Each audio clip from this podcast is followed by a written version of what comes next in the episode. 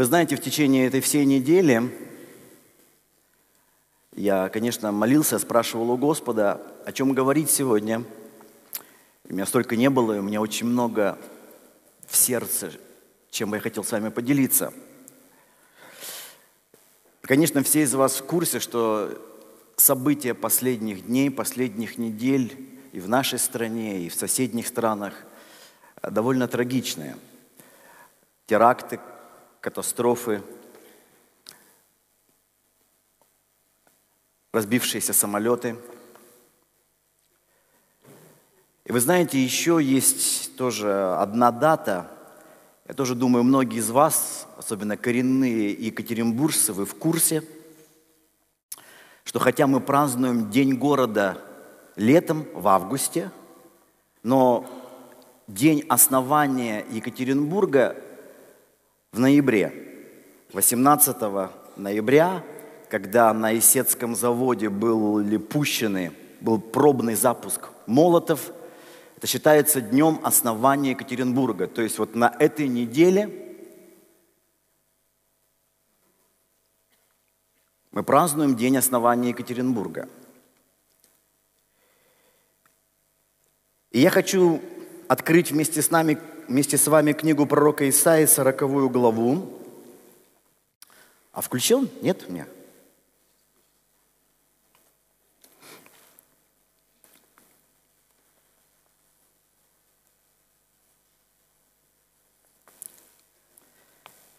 Исайя 40 глава, 31 стих. А надеющиеся на Господа – обновятся в силе, поднимут крылья, как орлы, потекут и не устанут, пойдут и не утомятся. Жизнь христианина, жизнь человека веры сравнивается здесь, в этом стихе, с полетом. Когда мы расправляем крылья и летим, при этом не утомляемся – Однако, я думаю, многие из вас знают, особенно те, кто не первый месяц в церкви, что, к сожалению, жизнь некоторых христиан – это такой прерванный полет.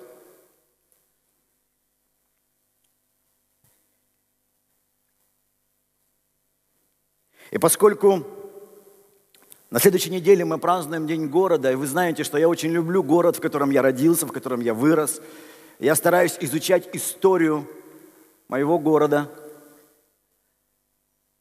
И в то же самое время вот та атмосфера, которая царит сегодня в мире, она привела меня к тому, что я хотел бы сегодня вместе с вами поговорить на такую, может быть, не очень радостную тему.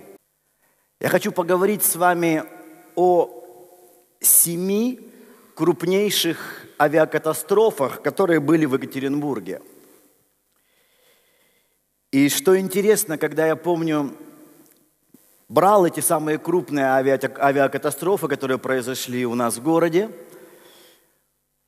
в каждой из них можно найти для себя урок, как наш самолет, самолет нашей веры, не потерпел бы и не совершил бы подобных ошибок. И самое первое – авиакатастрофа крупная, которая была в Екатеринбурге, произошла 7 января 1950 года. Э, произошла с самолетом Ли-2. Это было прямо на Рождество, поэтому так называли рождественская трагедия. Э, она прогремела на всю страну. Почему? Потому что на этом самолете летела гордость хоккея того времени. 11 игроков легендарной хоккейной команды военно-воздушных сил, то есть команда хоккейная ВВС.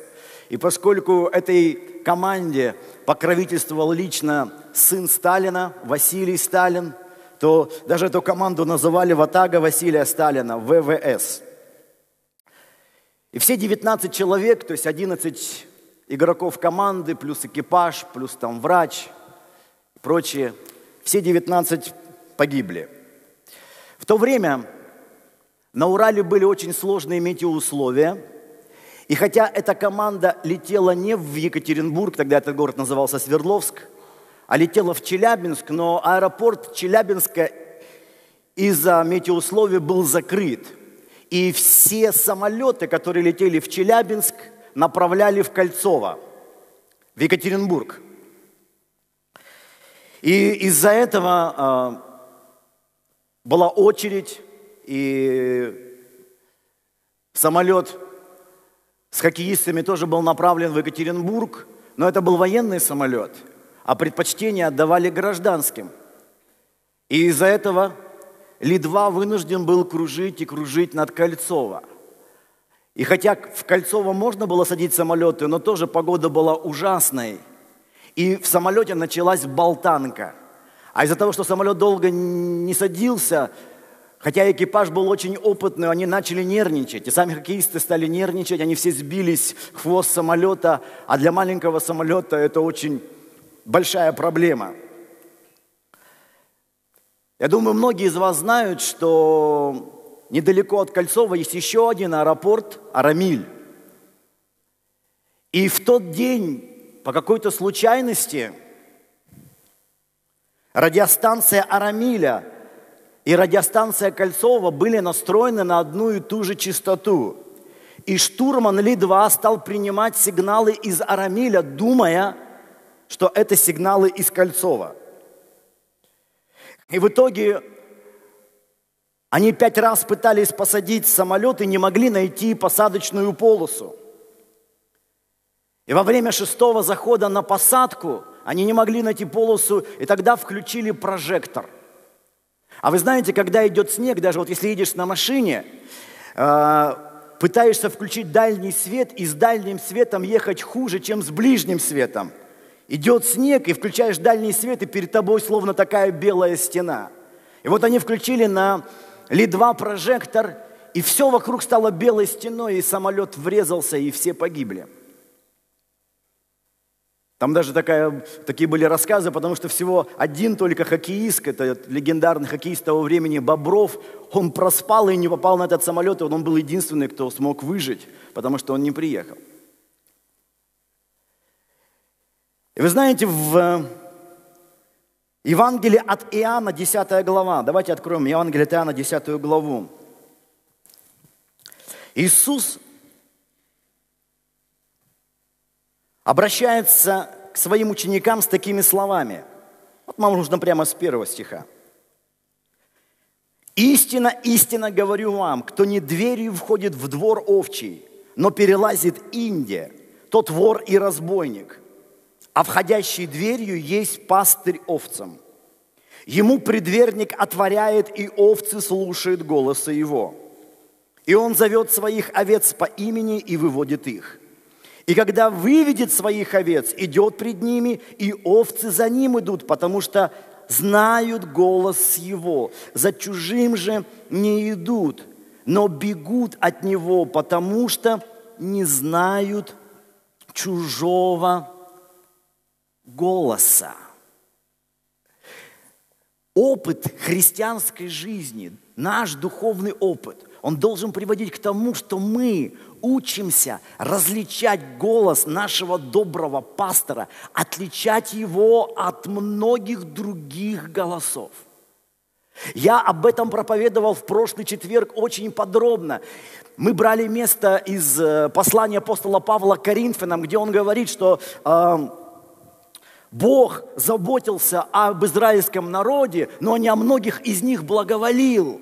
То есть израильтяне э, отказались доверять Богу и идти в обетованную землю. И тогда они развернулись в пустыню. И 40 лет в пустыне для них это было наказание от Бога за неверие. Но Бог не остался там у Ханаана ждать новое поколение, а пошел с ними в пустыню. И даже хотя эти 40 лет были временем наказания, но написано, ноги их не пухли и одежда их не ветшала. То есть даже несмотря на то, что они делали не то, что Бог хотел, Бог все равно благословлял их. Почему? Они были правы? Да нет, просто Бог благой и многомилостивый. А мы часто Божью благость и Божью милость, мы часто Божье благословение принимаем за одобрение своих действий. И если нас Бог благословляет, о, значит мы все делаем правильно. А если не благословляет, как-то у нас нету так все, нелегко не все складывается, а как-то трудно, ну, наверное, что-то мы не то делаем. Так вот, это неправильный ориентир. Это сигнал Сарамиля, а не Скольцова. Нельзя Божьими благословениями измерять, насколько ты Богу послушен. Божье благословение говорит не о твоем послушании, а только о его милосердии. Бог благословлял Израиль, но написано не о многих благоволил, потому что благоволение приходит только к тем, кто исполняет его волю и послушен ему. Мы не должны ориентироваться вот на эти чуждые сигналы. Ты скажешь, а как тогда узнать? А вот именно через общение с Ним – Почему мы сейчас регулярно выезжаем за город целую неделю? Я понимаю, многие хотят, но так трудно посвятить целую неделю. Просто уехать и искать лица Господа. Да потому что именно через наш духовный опыт мы учимся слышать Его и различать Его голос – к сожалению, знаете, сегодня христианство, оно стало ориентироваться только на учение. Мы проводим разные семинары, мы проводим конференции, мы приводим такие праздничные мероприятия. И, конечно, это выглядит круто, когда хорошая музыка, когда уже там у многих церквей в России хорошие залы. Все так круто и классно звучит. И происходит некое эмоциональное вдохновение. После хороших конференций, после семинаров ты чувствуешь себя как просто такой надувный надутый шарик, и ты, о, но кроме эмоционального вдохновения ты ничего не получаешь на самом деле. С этим вдохновением нужно что-то делать. Духовная жизнь – это не просто какие-то вдохновительные собрания. Это когда ты учишься искать его, и очень часто один на один – а мы готовы ехать за 3-9 земель, чтобы с кем-то порадоваться, чем остаться один. Сегодня, особенно смотрю современное молодое поколение, мы боимся оставаться одни. Нам все время нужно, чтобы был какой-то шум. И в этом окружающем шуме тонет голос того, кого мы вроде бы ищем.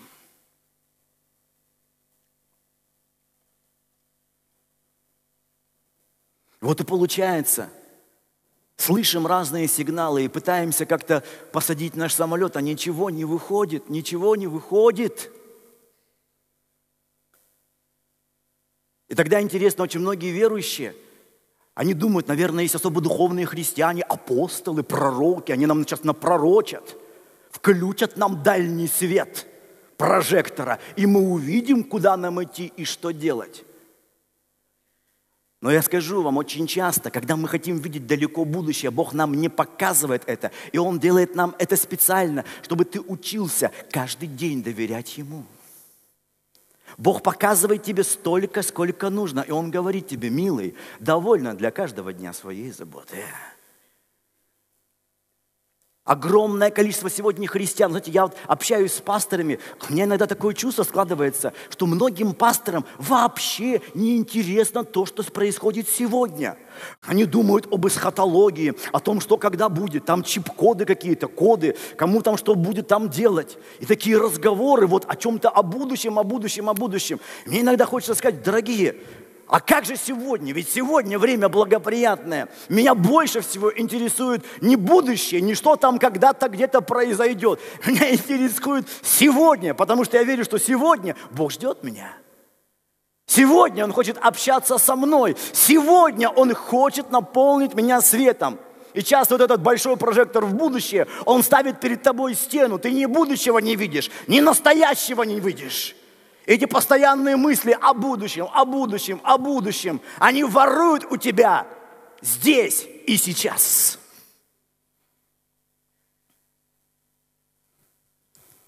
Вот и происходит, что путая сигналы, мы ориентируемся не на тот голос, и в конце концов происходит трагедия, как произошла вот с этой хоккейной командой военно-воздушных сил. Следующая авиакатастрофа в Екатеринбурге произошла через 10 лет, 27 апреля 1960 года. И произошла она уже, думаю, с более знакомым для многих самолетом, потому что на этом самолете, думаю, не только я летал, Ил-18 самолет называется. Это был тренировочный полет, поэтому там не было команды, извините, там не было пассажиров, была только команда – и когда самолет находился где-то в 30 метрах от земли, он вдруг резко сузил угол снижения и буквально врезался в, во взлетно-посадочную полосу. От удара он подпрыгнул на несколько метров, пролетел и снова врезался. Снова подпрыгнул на несколько метров, снова, снова врезался, и стойки шасси сломались. Из этого самолет стал двигаться на брюхе, возник пожар, в котором сгорел весь самолет. Бортмеханик погиб, остальные отделались ожогами большими и ушибами.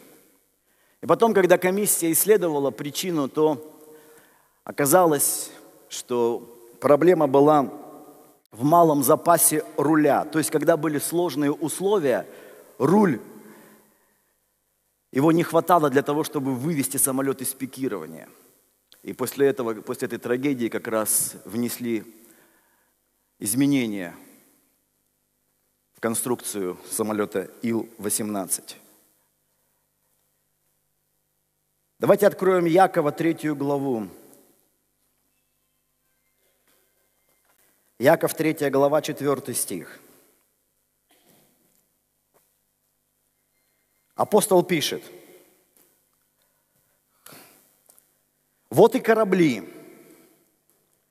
как невелики они, и как не сильными ветрами носятся, небольшим рулем направляются, куда хочет кормчий. Так и язык. Небольшой член, но многое делает – знаете, казалось бы, вот такая огромная махина, самолет, турбины, пропеллеры. И там где-то в кабине такой маленький руль. Казалось бы, ну что, маленький такой рычажок. Но из-за того, что сделали недостаточный ход у этого рычажка, вот надо было несколько больше. И вот этого небольшого расстояния, которое они сделали – его как раз и не хватило для того, чтобы избежать трагедии. Священное Писание говорит, точно так же говорит, как руль имеет значение, как в управлении и корабля, и авиационного корабля. Точно так же Писание говорит и наш язык. Мы думаем, что слова – это всего лишь слова. Ну, мало ли кто что сказал. А в современном обществе, когда мы называем это век информации, столько вокруг слов, что слова вообще теряются. Ну, сказали, ну, подумаешь. А Библия говорит, слово как руль. И оно направляет всем остальным в твоей жизни, твоей судьбой. И если ты невнимателен к тому, что говоришь, все в твоей жизни может быть разрушено. Мы-то думаем, как, мы такие талантливые, мы такие харизматичные, у нас такие перспективы, мы образование получаем, вот то, то, то, вот этого достаточно. А Библия говорит, нет. Слово может разрушить самую талантливую жизнь самого харизматичного человека – когда мы говорим ложь, когда мы говорим сплетни, когда мы говорим не подумав, когда мы за спиной обвиняем друг друга, мы проклятие распускаем через свои слова. Мне очень нравится, как в свое время Кен Хейген сравнивал слово с капсулой. Он говорит, слово это как капсула. Одни капсулы наполнены благословением, а другим проклятием. Он говорит, смотри, а твои капсулы чем наполнены? Когда ты постепенно вот направляешь слова, заряженные проклятием, они в конце концов все разъедают в твоей жизни. Убивают твою жизнь. Ты думаешь, ну я просто так сказал, ну я просто так поговорил. Если мы посмотрим, там христиане в Екатеринбурге, столько разных церквей, чего только друг про друга не говорят. Знают там, не знают, подумал, не подумал. Ну додумал тогда. И мы начинаем друг про друга говорить сплетни. Словно забываем, что дьявол, отец лжи назван. Всякая ложь, всякая неправда, всякая сплетня, всякое обсуждение, всякое осуждение. Они говорят только об одном. Ты начинаешь исполнять волю тьмы. Скажешь, подожди, я читаю Библию. Молодец. Я молюсь, молодец. Но следишь ли ты за рулем? У самолета было все хорошо, и двигатели были в порядке, и крылья были, все было хорошо, и все герметично было. Но вот этот маленький руль, вот не доделали его. И все привело к трагедии. Конечно, в отличие от предыдущей, погиб один человек, но тем не менее, это же жизнь. Поэтому это вот вторая причина. Следи за своим языком. Третья большая авиакатастрофа в Екатеринбурге произошла 16 марта 1961 года. И произошла с самолетом Ту-104. Вот как раз фотография уже после крушения этого самолета. Во время взлета, когда Ту-104 взлетал в аэропорту Кольцова, отказал правый двигатель. Из-за этого возникла очень сильная вибрация. И экипаж из-за того, что вот эта панель приборная вся вибрировала, не могли определить, какой двигатель, правый или левый, вышел из строя.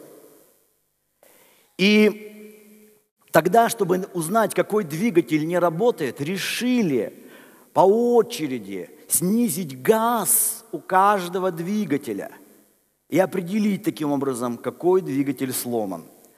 И вот начали, там был сломан правый двигатель, а начали с левого двигателя снижать вот эту ручку, как бы снижать газ. И по ошибке эту ручку перевели в положение выключить. И мало того, что один двигатель не работал, на одном двигателе этот самолет еще мог как-то долететь но они выключили и второй двигатель. А высота была такой, что снова запустить двигатель уже не было времени. И тогда пилоты приняли решение сделать аварийную посадку на Нижнеесетском пруду. Ну, это тот, где около Химаша находится. Это был март, то есть там еще был лед – Самолет заскользил, понесся по льду, пролетел через весь Нижний Есетский пруд, вылетел на берег, врезался там в деревья, но не остановился, а понесся по земле дальше. А, одно крыло врезало, там было здание в свое время, может быть, даже сейчас есть, но тогда там было, помню, база отдыха, вот врезалось в базу отдыха. Другое крыло снесло деревен, там, дом деревянный. Только после этого уже самолет, самолет остановился. В результате этой катастрофы погибло 7 человек. Пять находящихся в самолете и два человека, которые находились на базе отдыха в то время. Давайте откроем послание к евреям, 12 главу. И вот здесь в 14 стихе, смотрите, апостол предупреждает нас – Старайтесь иметь, иметь мир и со всеми, и святость, без которой никто не увидит Господа.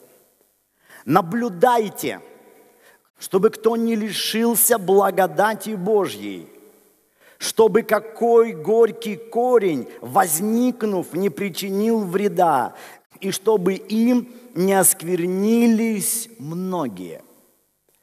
Вот вы знаете, когда во время нашего духовного полета происходит проблема, часто мы не понимаем, как вот экипаж Ту-104, не понимаем, а в чем проблема – и вместо того, чтобы заниматься проблемой, постепенно мы начинаем отключать то, что работает. Вот когда возникает в жизни горький корень, а дьявол, помните в притче Иисуса Христа, он сеет свои семена. То есть Бог сеет доброе семя, и дьявол сеет. И мы должны добрые семена, добрые растения культивировать. Сорняки должны выпалывать. Так вот, когда дьявол садит свои горькие семена, появляются вот эти горькие растения, горькие корни, дьявол делает все, чтобы переключить твое внимание с больной сферы на здоровую, и чтобы ты не занимался проблемами в своей жизни, а постепенно начинал отключать то, что еще работает в твоей жизни. И таким образом горький корень, он начинает приносить проблемы во все остальные твои сферы – вот почему намного более важно, чем то, что происходит вокруг тебя, то, что происходит внутри. Мы-то думаем, что у нас внутри-то все нормально. А проблемы, вот денег не хватает, вот там дети не слушаются, вот что-то там вот со здоровьем не ладится. Если мы это все решим там с детьми, со здоровьем, с финансами, все у нас будет хорошо, потому что мы убеждены, что во всем остальном у нас нормально. Описание, оно показывает, да главное не то, что вокруг тебя происходит, главное внутри то, что происходит. Я помню, когда э, в свое время э, писал книгу «Колумбы берега мечты», и я там и читал исследования о миллионерах в Соединенных Штатах Америки. И там было показано, что почти всегда, какие бы ни были финансовые кризисы, те, кто достиг богатства благодаря внутреннему своему развитию, занятию финансами, те, даже если что-то потеряли, через некоторое время снова восстанавливались. Потому что они не просто что-то имели, они кем-то стали. А те, кто, наоборот, получали большие деньги на халяву, там выигрывали бинго, там всякое, лотереи их не американские, то они, как правило, через год становились беднее, чем были до выигрыша еще. Потому что невозможно удержать то, что ты получил не за счет своего внутреннего развития, а просто как халяву. У нас, к сожалению, тоже очень любима халява. Мы любим вот так. Мы, мы вообще считаем, что нам как-то жизнь не додала, и поэтому халява это такое справедливое. И мы все ориентируемся на то, что происходит вокруг нас, не понимаем, мы должны заниматься прежде всего своим внутренним миром. Там кризис финансовый. Если у тебя мир и благословение внутри, ты пройдешь через все. Сложности, с детьми сложности. Если внутри мир и Божья благодать, ты пройдешь. А вот если внутри возникает горький корень, раздражение, недовольство, разочарование, вот внутри, то даже когда у тебя во внешней жизни все тип-топ и все хорошо, это говорит о том, что начинается падение в твоей жизни. Мы не обращаем на это внимания. Нам кажется, ну ничего, это пройдет, а это не проходит. День за днем, день за днем, день за днем. Эта горечь внутри начинает нас убивать, убивать, убивать, убивать. И потом раз наступает внешний кризис, а у тебя нет внутри сил пройти через него и преодолеть его. Потому что ты не занимался тем, что должен был заниматься. Дьявол обманул тебя и отвлек внимание на другое. Вместо того, чтобы с неработающим двигателем разбираться, вместо того, чтобы с горьким корнем разбираться, ты отключил то, что работало в твоей жизни. Сколько раз у меня было, когда, вот знаешь, Бог показывает, ты общаешься с человеком и говоришь ему о тех сферах, которые ты веришь, он должен заняться. А этому человеку, этому верующему кажется, да нет, это мелочь. А нет, это какая-то ерунда. А потом наступает момент, и он понимает не ерунда, он понимает проблему. А лайнер уже все, по Есецкому пруду на брюхе летит. Сносит деревья. Поэтому у них была возможность, но Они ее не использовали. Почему? Не увидели, где проблема, а стали заниматься не тем. Следующая трагедия. 16 ноября 1967 года. И снова она произошла в Екатеринбурге с самолетом Ил-18. Причем на тот момент это стала самая крупная авиакатастрофа в Советском Союзе. Самолет взлетал из Кольцова и вдруг неожиданно резко повернул вправо и понесся к земле. На огромной скорости врезался в землю, полностью разрушился и загорелся. Все 107 человек, которые были на борту авиалайнера, погибли – Комиссия, которая изучала причину трагедии, пришло к выводу, что трагедия произошла из-за того, что отказали, отказала в работу система директорных приборов, то есть те, которые занимаются вот этим расположением самолета. И в итоге это было, привело к ложным показаниям авиагоризонта, то есть они не понимали положение самолета. И вот вы знаете, в послании к римлянам 12 главе апостол Павел пишет, третий стих. «По данной мне благодати всякому из вас говорю, не думайте о себе более, нежели должно думать, но думайте скромно по мере веры, какую каждому Бог уделил. Если у Ила 18 отказали директор на эти приборы, которые занимаются показаниями авиагоризонта, то, знаете, у нас тоже есть такая духовная координация, когда ты начинаешь правильно оценивать и свое положение, свой полет. И вот апостол Павел пишет как раз об этом. Всякому из вас говорю, не теряйте вашей духовной координации, не живите в ложных иллюзиях, не думайте о себе более, нежели должно думать. Но думайте скромно по мере веры, какую каждому Бог уделил – Ибо как в одном теле у нас много членов, но не у всех членов одно и то же дело, так и мы, многие, составляем одно тело во Христе, а порознь один для другого члены. Почему так много разделений в церквах? Почему так много конфликтов, противоречий? Да потому что на нас влияет этот мир – в мире свои ценности, в мире свои там координаты, и он пытается нас запутать, сбить нашу духовную координацию, навязать нам свои ценности. Давай, давай, будь круче, будь сильнее, будь успешнее. Давай, давай, ты будешь счастлив. И мы стремимся быть круче, быть успешнее. Люди чего-то достигают, чего-то покупают. Приобретение есть, счастья нет. Или хватает его очень ненадолго. Почему? Да потому что что бы ты ни приобрел, сколько бы ты ни получил, но если ты занимаешься не своим, ты не будешь счастлив. В организме, в теле нет же конкуренции. Моя рука не думает, а вот что так вот все время ноги ходят и ходят, ходят и ходят. Из этого у них и мышцы больше, чем у меня, а я чем хуже. Давай на меня тоже ходить, на четвереньках будем. Рука счастлива заниматься своим. У нее есть то, чего нет у ноги. Там, конечно, тоже есть пальцы, но не такие.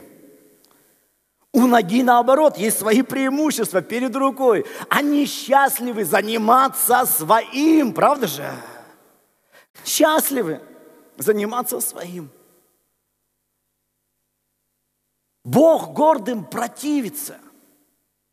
Это счастье, когда ты вдруг Понимаешь, тебе ничего не нужно никому доказывать, ни себе, ни другим. Ведь многие всю жизнь что-то пытаются кому-то доказать. Родителям своим, что вот он талантливый. Мы точно так же драгоценные. Мы не должны все свои чаяния в детях. Знаешь, как будто дети обязаны исполнить наши ожидания – Сколько детей, которые всю жизнь мучаются, потому что всю жизнь пытаются исполнить ожидания папы или мамы, а у них не получается. Потому что они призваны не ожидания папы и мамы исполнить, а то, что Бог для них предназначил. Навязывать свои программы. Ко мне приходят и говорят, о, Виктор, у тебя такой сын будет пастором. Я не знаю. Я не то, что не хочу быть, чтобы он был пастором, но я хочу, чтобы он стал тем, кем Бог желает, чтобы он был. Вы понимаете? Не навязывать ему то, что я, а я тебя ожидаю, а я тебя ожидаю. И он чувствует себя виноватым, если он что-то делает не то, что я ожидаю. Вот еще одни причины нарушения нашей духовной координации. Поэтому, вот вы знаете, единение с Богом приводит к тому, что ты словно успокаиваешься, ты понимаешь счастье – это не стать кем-то, кем мир считает, ты должен стать. То, что котируется в современном обществе. Нет, счастье – это быть на своем месте. Вот мои уши не комплексуют, что они не такие, как руки. Вот нет у них комплексов таких. Вот как же вот не хватило мне мускулатуры? Нет, это было бы ужасно, если бы у нас у всех были такие мускулистые уши. Они счастливы. Они делают то, что они делают. Руки это делать не могут, правда? Руки не могут, они могут. Ой, ну они такие слабенькие. Ну, мне лучше два уха, чем еще две дополнительных руки.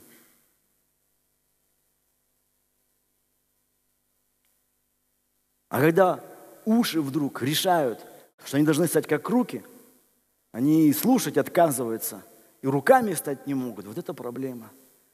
Когда мы хватаемся за чужое, мы теряем свое – у нас и тут не выходит, и там мы теряем. Все. Поэтому не исполняй в своей жизни чужие программы. Ищи от Бога свое, что Он для тебя приготовил. Будь на своем месте. И пускай даже в современном обществе эта специальность или эта деятельность не считается престижной какой-то. Это не журналистика, это не, не знаю там что, не юри... Сейчас все юристы у нас. Мне кажется, полцеркви юристы уже. Все юристы. Как не поговорю с молодым, он где-то юридическому учится. Хотя, конечно, может, сейчас это и нужно. Но я рад, что я не юрист. И, наверное, ты тоже.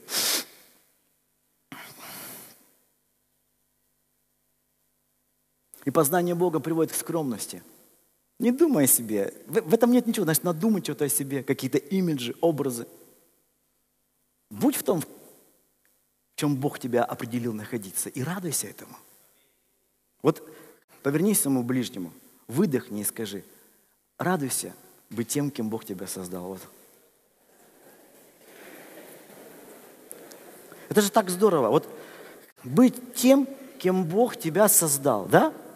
Скажешь, а я простой инженер, а я на Уралмаше работаю. Слава Богу, а? Это же ужас, когда люди все пытаются быть не тем. Хорошо, дальше. 30 сентября 1973 года. Вскоре после вылета из аэропорта Кольцова потерпел катастрофу Ту-104. Здесь погибло еще больше людей, 108 человек – и тоже во время взлета самолет начал падать со скоростью 800 км в час. Врезался в землю, взорвался, все на его борту погибли.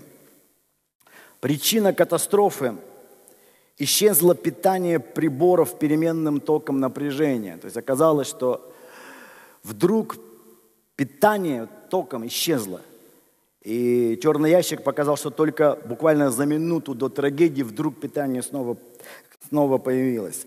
А поскольку полет проходил ночью и были облака, то экипаж не мог определить, глядя в иллюминатор на настоящее положение самолетом.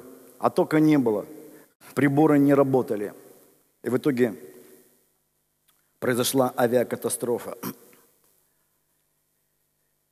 1 Коринфянам, 6 глава, 17 стих.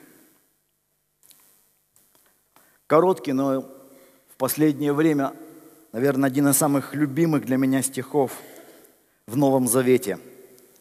1 Коринфянам 6:17. А соединяющийся с Господом есть один Дух с Господом. Это и есть вот то внутреннее электричество, в котором каждый из нас нуждается. Вот поэтому мы сегодня будем с лидерами и служителями выезжать за город. Скажешь, для чего? Там не будет семинаров, там не будет проповеди, конференций, всяких фестивалей. А что? Зачем? А соединиться с Ним. Искать Его лица – отрезать себя от всего внешнего, чтобы искать Его Царство, которое, как сказал Иисус, внутри вас есть. Ты, можешь скажешь, пастор, у тебя что, какие-то проблемы, может, в жизни? Да нет, у меня вообще, у меня вот в жизни сейчас вот все очень хорошо. Вот никаких. Вот слава Богу. Но почему надо искать Бога, только тогда, когда у нас возникают проблемы. Сколько раз я наблюдал, когда люди вот постепенно превращаются в теплых христиан, и у них все классно идет, там в бизнесе все просто прет, прибыль начинается. Смотришь, чем лучше, чем реже, реже, реже они в церковь, перестают ходить в церковь. Говорят, да, все нормально, просто дел много, забот много. Вдруг смотришь, на каждом собрании сидит Говорю, что? Да, вот проблемы начались. Думаешь, слава Богу.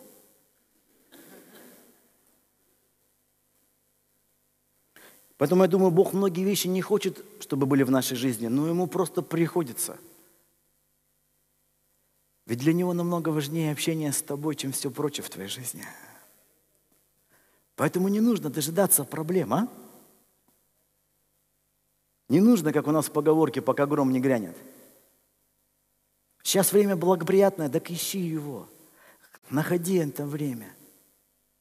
Чтобы вот твоя внутренняя духовная панель питалась его токами, его жизнью.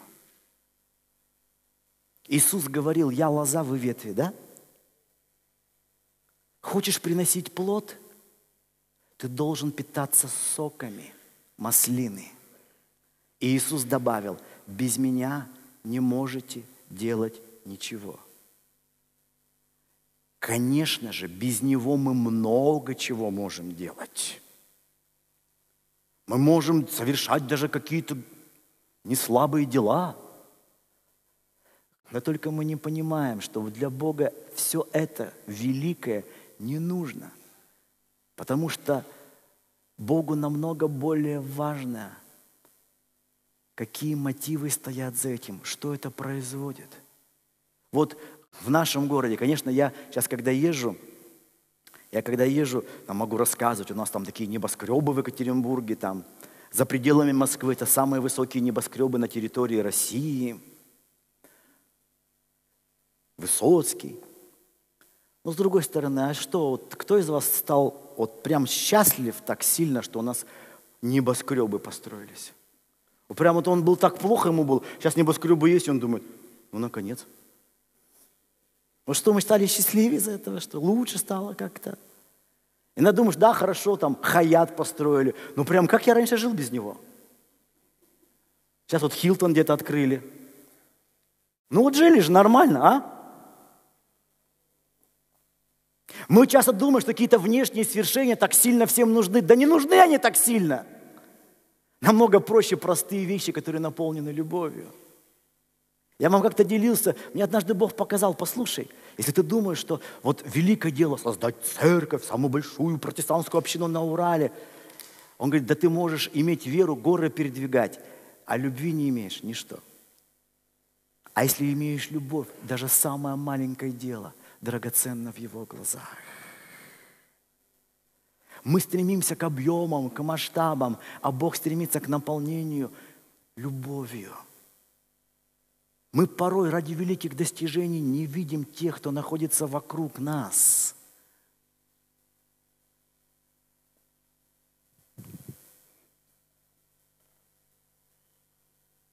Я помню в свое время, меня очень зацепила одна фраза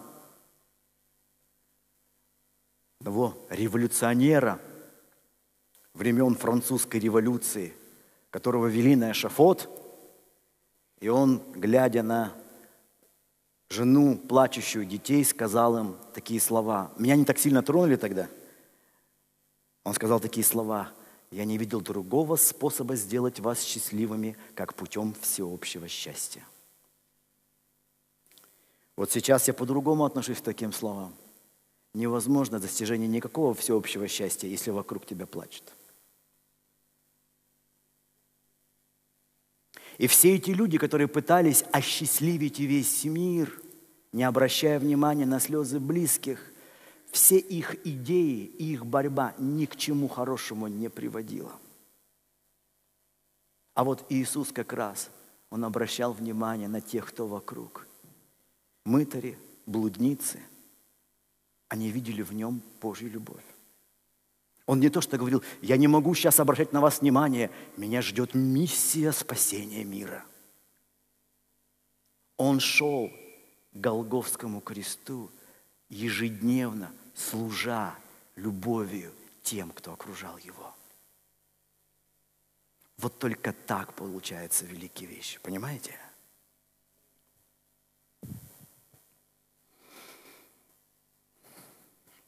Поэтому соединяйся с Господом, питайся Его соками, и ты сможешь приносить реальные вещи, даже порой в небольших делах. Следующая авиакатастрофа. 7 октября 1978 года опять в Кольцово потерпел катастрофу самолет, самолет Як-40. При разгоне отказал левый двигатель. Но командир принял решение продолжать полет. И вот самолет начал выполнять разворот, но вскоре на полной скорости врезался в покрытый лесом склон холма, там в Кольцово. Полностью разрушенный самолет взорвался и сгорел. Все 38 человек кто находился в самолете, погибли. Когда комиссия исследовала причину трагедии, то оказалось, что перед взлетом экипаж не включил предварительный обогрев. А в то время, хоть октябрь месяц, но было уже холодно очень. И из-за обледенения при взлете отказал двигатель. А те, кто, а, а оставшиеся, там еще два двигателя, работали не на полную, не на полную мощность. И из этого произошла трагедия. Давайте откроем Евангелие от Луки, 16 главу. 10 стих. «Верный в малом, — говорит Иисус, — и во многом верен – а неверный в малом, неверенный во многом. Итак, если вы в неправедном богатстве не были верны, кто поверит вам истинное? И если в чужом не были верны, кто даст вам ваше?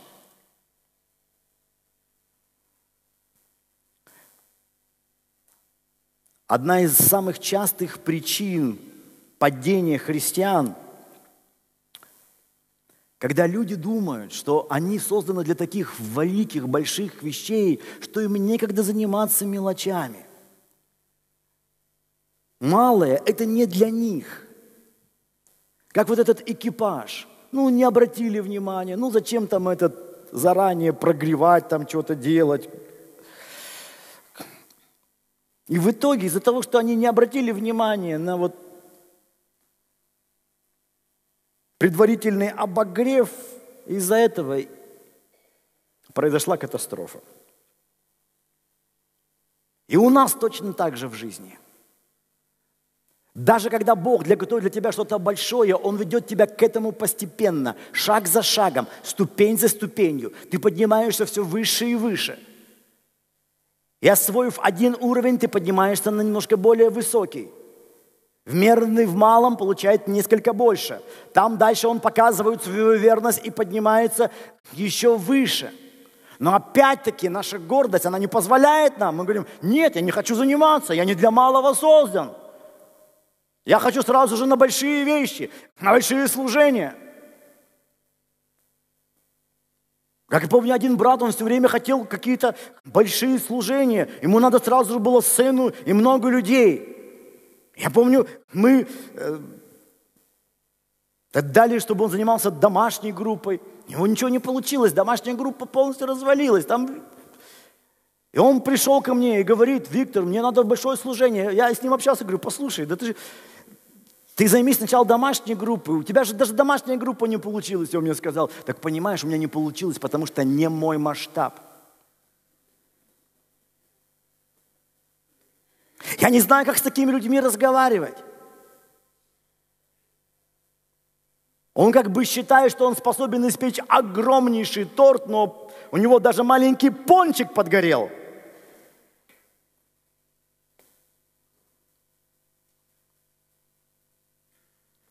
И мы как-то, знаешь, как у Александра Сергеевича, да понадеялся на русское авось. Мы так как, да ничего там пончик подгорел. Ну вот большое дело у меня точно состоится.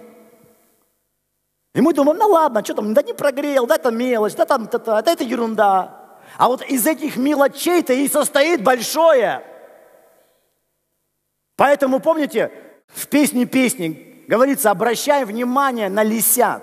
Ну или там в синодальном на лисенят. Вот маленькие лисята, написано, маленькие лисята портят большие виноградники. Когда мы пренебрегаем вот этими мелочами, там пренебрегаем, там пренебрегаем, ну тут не обращаем внимания, а там, а и так сойдет. Помните, у меня целая проповедь была? И так сойдет. А и так сойдет. И в конце концов все разваливается. И люди, причем даже часто не понимают, что из-за них начинают искать какие-то проблемы вокруг. И вот эта трагедия 7 октября 1978 года, она как раз показывает, к сожалению, часто нашу вот эту безалаберность российскую.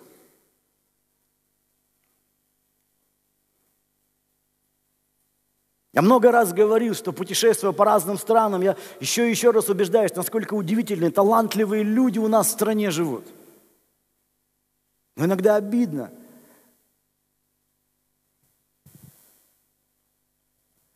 Возвращаясь из даже какого-то Таиланда, смотреть, как там порой живут лучше. Думаешь, как? Да вот так. И последняя, седьмая. Трагедия, произошедшая в советский период в нашем городе. 14 сентября 1990 года произошла она с самолетом Як-42.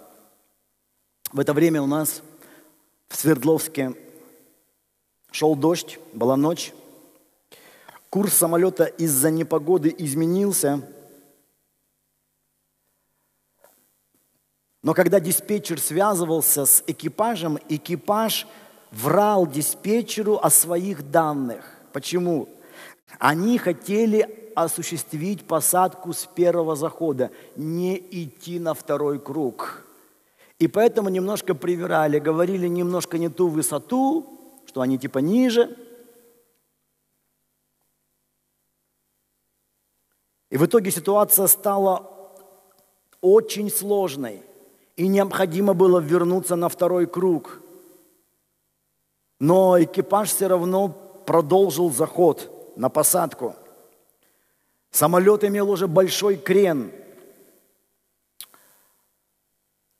приближался к земле с большей скоростью, чем должен. И вот когда уже командир увидел, что самолет находится в непосадочном положении, он решил потянуть тогда штурвал на себя до упора и взлететь, но высокая скорость и малая высота не позволили этого сделать, и произошла катастрофа. Авиалайнер врезался в верхушки деревьев – После этого врезался в землю, развалился на две части. и погибло четыре человека. И давайте откроем последнее место Писания на сегодня, 1 Тимофею, 1 глава.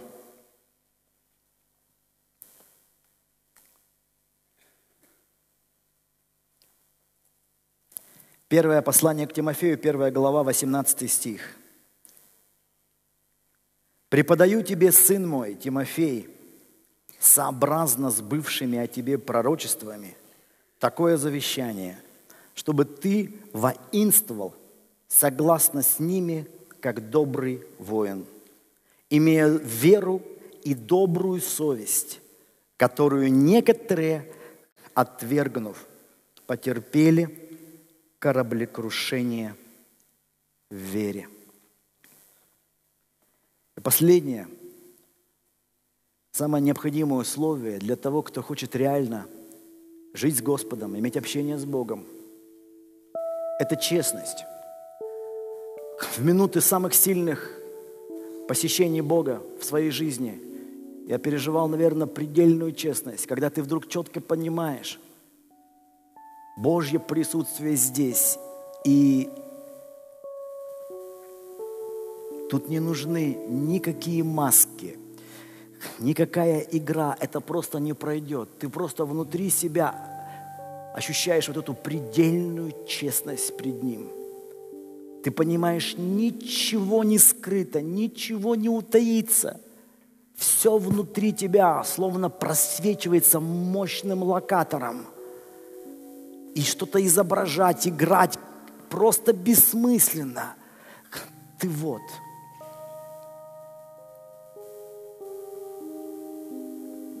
Но знаете, что интересно, когда молитвы заканчиваются, и ты снова начинаешь жить, через какое-то время смотришь, опять там что-то начинаешь играть чуть-чуть, там что-то изображать, там приукрашивать,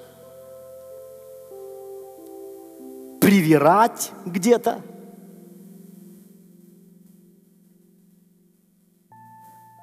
Мы сегодня говорили, что дьявол – отец лжи. Вот он пытается сделать этот, этот маскарад. Как дела? Ой, слава Богу, у тебя вообще не слава Богу.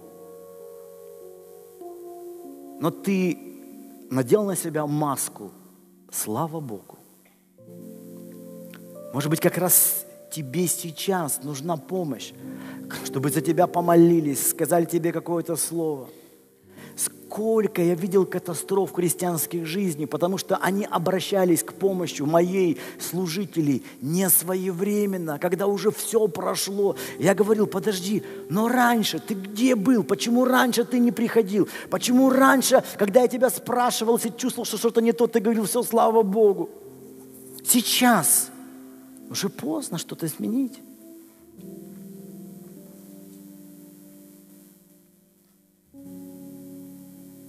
Когда что-то можно было изменить, экипаж врал, все нормально, они думали ничего, ну не та высота, ну успеют там чуть-чуть побыстрее. А потом, когда увидели, что уже садятся не там, полоса не там, ничего не получается, решили все-таки взлететь на второй круг а уже не смогли. Скорость была большая, и самолет врезался в деревья. Точно так же и у нас, когда уже, ну, когда уже мы взываем часто к помощи, уже ничего в этот момент не изменить. Когда у тебя сложности в жизни, в судьбе, в семье, не дожидайся, когда уже все, пройдена точка невозврата. Церковь – это не место лицемерия, это не место, где мы хвалимся друг при другом, у кого больше благословений. Церковь должна быть местом честности, когда мы честны перед Ним и честны друг перед другом. А если этого нет, тогда это просто театр. Мы просто изображаем из себя благословенных прихожан, совершаем какие-то действия, обряды или ритуалы. Если вы думаете, что обряды или ритуалы это вот таких в исторических церквах, вы ошибаетесь. В любой церкви можно обрасти обрядами и ритуалами. Но церковь это не место обрядов – это тело Христа, где должно быть живое соединение каждого органа, каждой клеточки друг с другом. А как это возможно без открытости, без искренности, без честности? И когда мы играем друг с другом, в конце концов, мы с Ним тоже начинаем ведь играть. И так заигрались, что уже потом ты ничего не понимаешь. Кто где, зачем это все, есть ли Бог. Ты отрезан от всех, и от небес, и от ближних. И просто падаешь.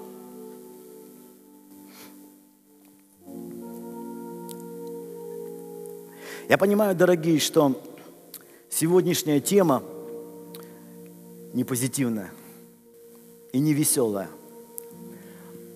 Но я думаю, что вы согласитесь со мной, когда видишь то, что происходит сегодня в жизнях, мало веселого. Но тем не менее, все равно Бог здесь, Бог с нами.